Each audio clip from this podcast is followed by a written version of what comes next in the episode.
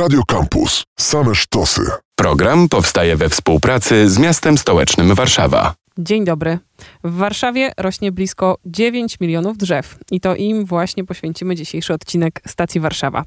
Możecie wybrać swoje ulubione w plebiscycie na warszawskie drzewo roku, o czym powiemy prawie na koniec dzisiejszego odcinka stacji, ale wcześniej o tym, jak żyje się, czy rośnie drzewom w Warszawie, wyjaśnia dendrolog Grzegorz Szczerba z Zarządu Zieleni Warszawy. Stacja Warszawa. Mamy bardzo różne gatunki drzew, począwszy od tych takich typowo leśnych, poprzez te, które występują również w terenach otwartych, pionierskie gatunki, ale również owocowe, ozdobne, także cały przekrój feriem różnych gatunków drzew. A mamy takie najpopularniejsze drzewo. Jeśli ktoś o drzewach nie wie nic i widzi drzewo warszawskie, to statystycznie co to może być najczęściej?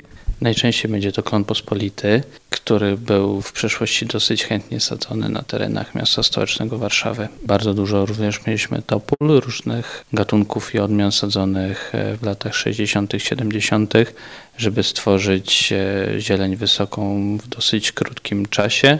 Oprócz tego pojawiały się klony srebrzyste, dęby raczej są to jednostki starsze w miejscach, które były bardziej odpowiednie do, do rozwoju tych drzew. Jak wybrać drzewo do miasta? Nie myślę o tych, którzy chcieliby coś posadzić w ogrodzie, tylko myślę o tym, jak to się odbywa na poziomie takim miejskim i wyższym. Które gatunki dobrze się sprawdzają, jak te właśnie kryteria i wybory zapadają, co sadzi się w Warszawie? Żeby posadzić drzewo, które dorośnie do swoich sędziwych lat, musi być ono odpowiednio dopasowane do tego miejsca, w którym będzie rosło. Czyli najpierw musimy sprawdzić, czy to jest teren parkowy, czy to jest teren pasa drogowego. Jeżeli chodzi o parki, tam zadanie jest dużo łatwiejsze, bo warunki w parkach są bardziej sprzyjające do, do rozwoju drzew, natomiast te w pasach drogowych są dosyć trudne i tam musimy już się mocniej zastanowić, co sadzimy, żeby to dosyć długo i dobrze nam rosło. Przygotowaliśmy taką specjalną listę drzew, które proponujemy do wprowadzenia w pasach drogowych. E, ta lista została przygotowana w oparciu o różne badania, które były prowadzone w Europie, ale i również w innych państwach poza Europą, ale do tego opieramy się na naszym doświadczeniu i obserwacjach wieloletnich. Sprawdzamy to, co rośnie dobrze, co się udaje, co się przyjmuje i co się prawidłowo rozwija. A zmiany klimatyczne mają też tutaj znaczenie? Bardzo duże znaczenie mają.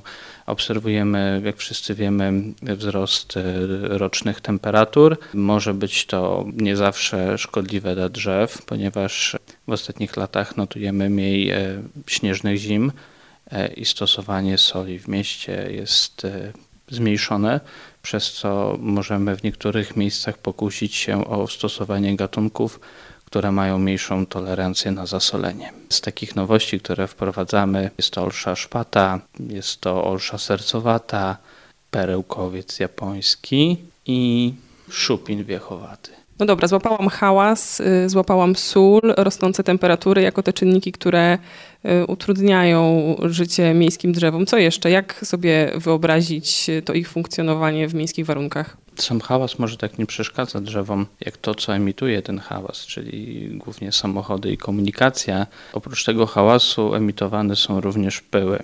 Te pyły osadzają się na aparacie asymilacyjnym drzew, czyli na liściach, osadzają się na pąkach, utrudniają rozwój tych roślin. Oprócz tego e, bardzo dużą przeszkodą jest e, wysoka temperatura, która e, może powodować obumieranie części tkanek albo blokować rozwój systemów korzeniowych.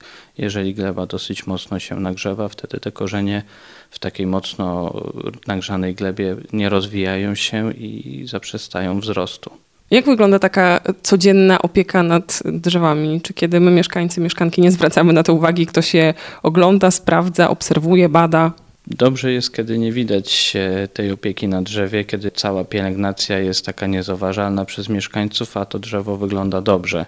Jeżeli są prowadzone jakiekolwiek prace, to powinny być prowadzone w ten sposób, by możliwie nie zmieniały i nie dały się odczytywać mieszkańcom. Czasami pojawiają się takie bardziej specjalistyczne zabiegi. W ostatnim roku przygotowywaliśmy na przykład podpory pod bardzo cenne drzewa i już te podpory są zauważalne. I zauważyliśmy, że niosą za sobą bardzo dobry odbiór społeczny. Ludzie się interesują, są zadowoleni, e, cieszą się, że akurat te osobniki, które są bardzo często malownicze, stanowią taką atrakcję miejsca, punkt e, taki rozpoznawczy dla, dla danych lokalizacji, są w jakiś sposób zaopiekowane bardziej przez miasto stołeczne Warszawa i mogą dalej cieszyć oczy mieszkańców.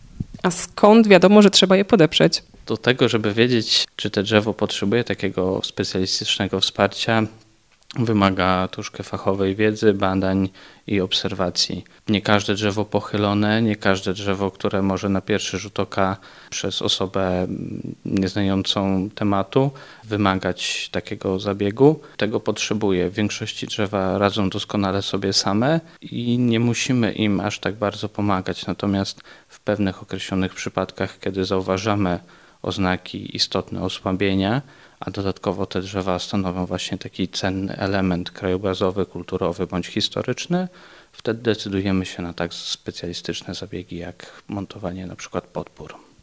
Myślałam też o tym, jak te 9 milionów drzew w cudzysłowie upilnować, w sensie skąd wiadomo, co się dzieje u każdego z nich. W tym przypadku Warszawa odrobiła lekcję i wypracowała standard przeglądów i analiz dendrologicznych, który określa sposoby, w które miejsce ogrodnicy i osoby odpowiedzialne za zieleń przeglądają te drzewa, sprawdzają ich stan, a w razie konieczności kierują do dalszych, na przykład specjalistycznych badań. Czy tutaj jest jakieś miejsce na zaangażowanie mieszkańców? Mamy różne drzewa za oknami, różne też mijamy, więc skąd wiadomo, kto się nim opiekuje? A dwa, czy e, właśnie warto też e, zgłaszać gdzieś swoje spostrzeżenia, obawy, zapytania w związku z drzewami? W Warszawie funkcjonuje e, system 19115, za pośrednictwem którego mieszkańcy mogą zgłaszać różne uwagi dotyczące nie tylko zieleni, Oprócz tego funkcjonuje też mapa zieleni, e, na której e, mieszkaniec może sprawdzić, czy drzewo jest inwentaryzowane. Jeżeli jest zinwentaryzowane, może dowiedzieć się, do jakiej jednostki ono należy i później skontaktować się z przedstawicielem danej jednostki, żeby przekazać swoje uwagi odnośnie tego drzewa. A takie drzewne perełki Warszawy, gdyby trzeba było komuś e, pokazać najwspanialsze okazy, albo takie, z których Warszawa jest szczerze dumna, to gdzie kierować swoje oczy i kroki? Moim takim właściwie dwoma ulubionymi drzewami są dwa kasztanowce rosnące na skwerze Twardowskiego, zaraz przy krakowskim przedmieściu. Są to kasztanowce z bardzo bogatą historią drzewa przedwojenne, które uległy po części zniszczeniu w wyniku najprawdopodobniej tych działań wojennych po czym odbudowały swoją koronę. Można powiedzieć, są takim symbolem też zwycięstwa tego życia nad tymi trudnymi warunkami. Oprócz tego mamy jeszcze bardzo ciekawą lipę, e, lipa, która dostała imię Tiliana, rośnie w ogrodzie saskim, również ucierpiała w wyniku działań wojennych. Obecnie ma bardzo taki ciekawy kandelabrowy kształt korony. Mamy też ciekawe drzewo przy placu Wilsona i to jest jedno z e, takich ulubionych drzew e, mieszkańców Warszawy. E, jest to gatunek klon jesionolistny, dosyć pospolity, określany jako potencjalnie inwazyjny, ale jest bardzo malowniczy i otrzymał na przykład wsparcie tą podporą specjalistyczną. A takie gwiazdy w postaci pomników przyrody? Jeżeli chodzi o pomniki przyrody, bardzo ciekawe drzewa rosną w Parku Jazdowskim. Jest to ciekawy dom przypułkowy, orzech czarny, ciekawy gatunek. Oprócz tego e, możemy też spotkać miłożęby dwuklapowe. Ciekawostką jest występowanie miłożębu dwuklapowego w żeńskiej odmianie, gdzie możemy zobaczyć jego owoce, które nie są tak pospolite i niespotykane. Co nam jeszcze pomoże przetrwać e, zimę w towarzystwie koloru zielonego? Mamy taki czas, kiedy za moment liście spadną, będziemy czekać e, w napięciu na wiosnę i na e, ponowny wybuch zieleni, ale co z nami na zimę zostanie zielonego w Warszawie? Na zimę zostają gatunki zimozielone, nie tylko drzew, krzewów, ale również pnącza, takie jak blusz pospolity, które się pojawia. Jeżeli chodzi o te gatunki zimozielone, w mieście są dosyć trudne warunki do ich utrzymania szczególnie w tej strefie centralnej, ten pył, aerozol, który unosi się w powietrzu, osiada na ich aparatach asymilacyjnych. E, te gatunki nie wymieniają tak często tego aparatu asymilacyjnego, nie gubią igieł, nie gubią liści tych zimozielonych. przez co następuje kumulacja tych zanieczyszczeń i to jest główny powód, dla którego nie spotykamy aż tak dużo gatunków zimozielonych w samym centrum miasta. Jeżeli chodzi o taką pomoc, wsparcie e, i uświadczenie tej zieleni, może nie do końca takiej w kolorze zielonym, wprowadzane są też gatunki, które cechują się takim zjawiskiem określanym jako martescencja. To zjawisko polega na tym, że e, te drzewa nie gubią liści na zimę i utrzymują je w swojej koronie, przez co cały czas jakby są wyposażone w te liście i, i to może nam przypominać o tym rozwoju i o tym, że te, te drzewa dalej są żywe. I takimi gatunkami na przykład jest dom błotny. Dużo się mówi o tym, ile drzewa znaczą dla miast i ich mieszkańców, a gdybyśmy się chcieli drzewom zrewanżować, y, co możemy dla nich zrobić poza nieparkowaniem na korzeniach na przykład? To jest bardzo ciekawa uwaga. Bardzo dużym problemem jest zagęszczenie gruntu i zmiany tego gruntu pod drzewami. Także parkowanie, przechodzenie przy drzewach, robienie sobie skrótów przez parki, przedepty, zieleńce, to bardzo negatywnie wpływa, ponieważ zmienia stosunki wodno-powietrzne w glebie i tym drzewom, jak również innej zieleni jest dużo gorzej. Co możemy zrobić? Przede wszystkim nie powinniśmy robić nic złego dla tych drzew. Czyli nie powinniśmy im przeszkadzać, niszczyć celowo. Nie powinniśmy też, jeżeli to niepotrzebne, korzystać z środków lokomocji indywidualnej, tylko korzystać z transportu zbiorowego. Wtedy ta emisja tych wszystkich e, pyłów jest mniejsza w porównaniu na, na jedną osobę, która jest transportowana. Powinniśmy też pamiętać, że obecność tych drzew zieleni wpływa na nas pozytywnie i całe środowisko jest pełne różnych zależności, ale patrząc z takiego punktu ekologicznego, to drzewa bez ludzi są w stanie przetrwać, a ludzie bez drzew e, raczej mieliby ciężko. Mówił Grzegorz Szczerba, dendrolog z Zarządu Zieleni Warszawy można wskazać swoje ulubione drzewo spośród 13 e, wyłonionych w pierwszej edycji plebiscytu na warszawskie drzewo roku.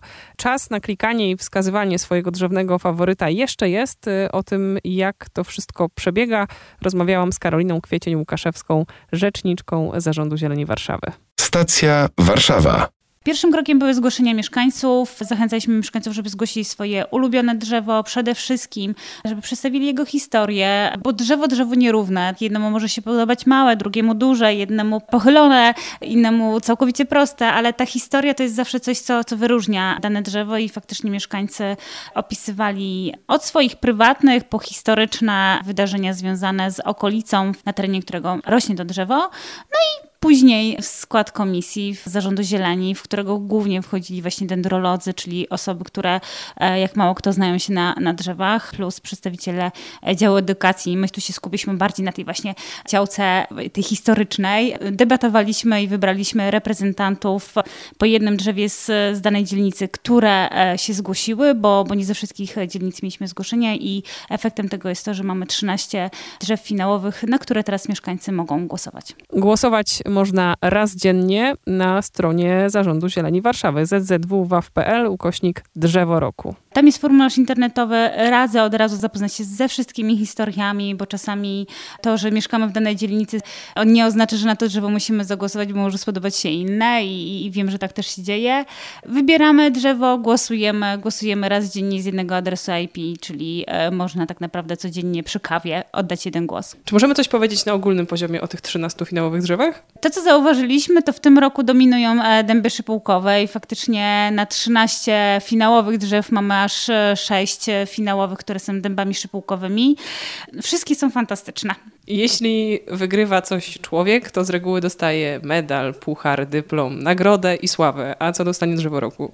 Też sławę. E, myślę, że, że no przede wszystkim dla danej dzielnicy to będzie też e, taki element, którym będą mogli się chwalić, że na terenie naszej dzielnicy rośnie e, drzewo, które zyskało taki tytuł. Mamy nadzieję, że dzięki temu też będzie większą opieką otoczone to drzewo przez zarządców terenów. Drzewo na pewno dostanie swoją pamiątkową tabliczkę honorującą ją właśnie tytułem Warszawskiego Drzewa Roku 2023. Prócz tego dla wszystkich mieszkańców e, chętnych zorganizujemy spacer w okolicach właśnie tego drzewa i gdzie będziemy e, opowiadać generalnie no, o drzewach.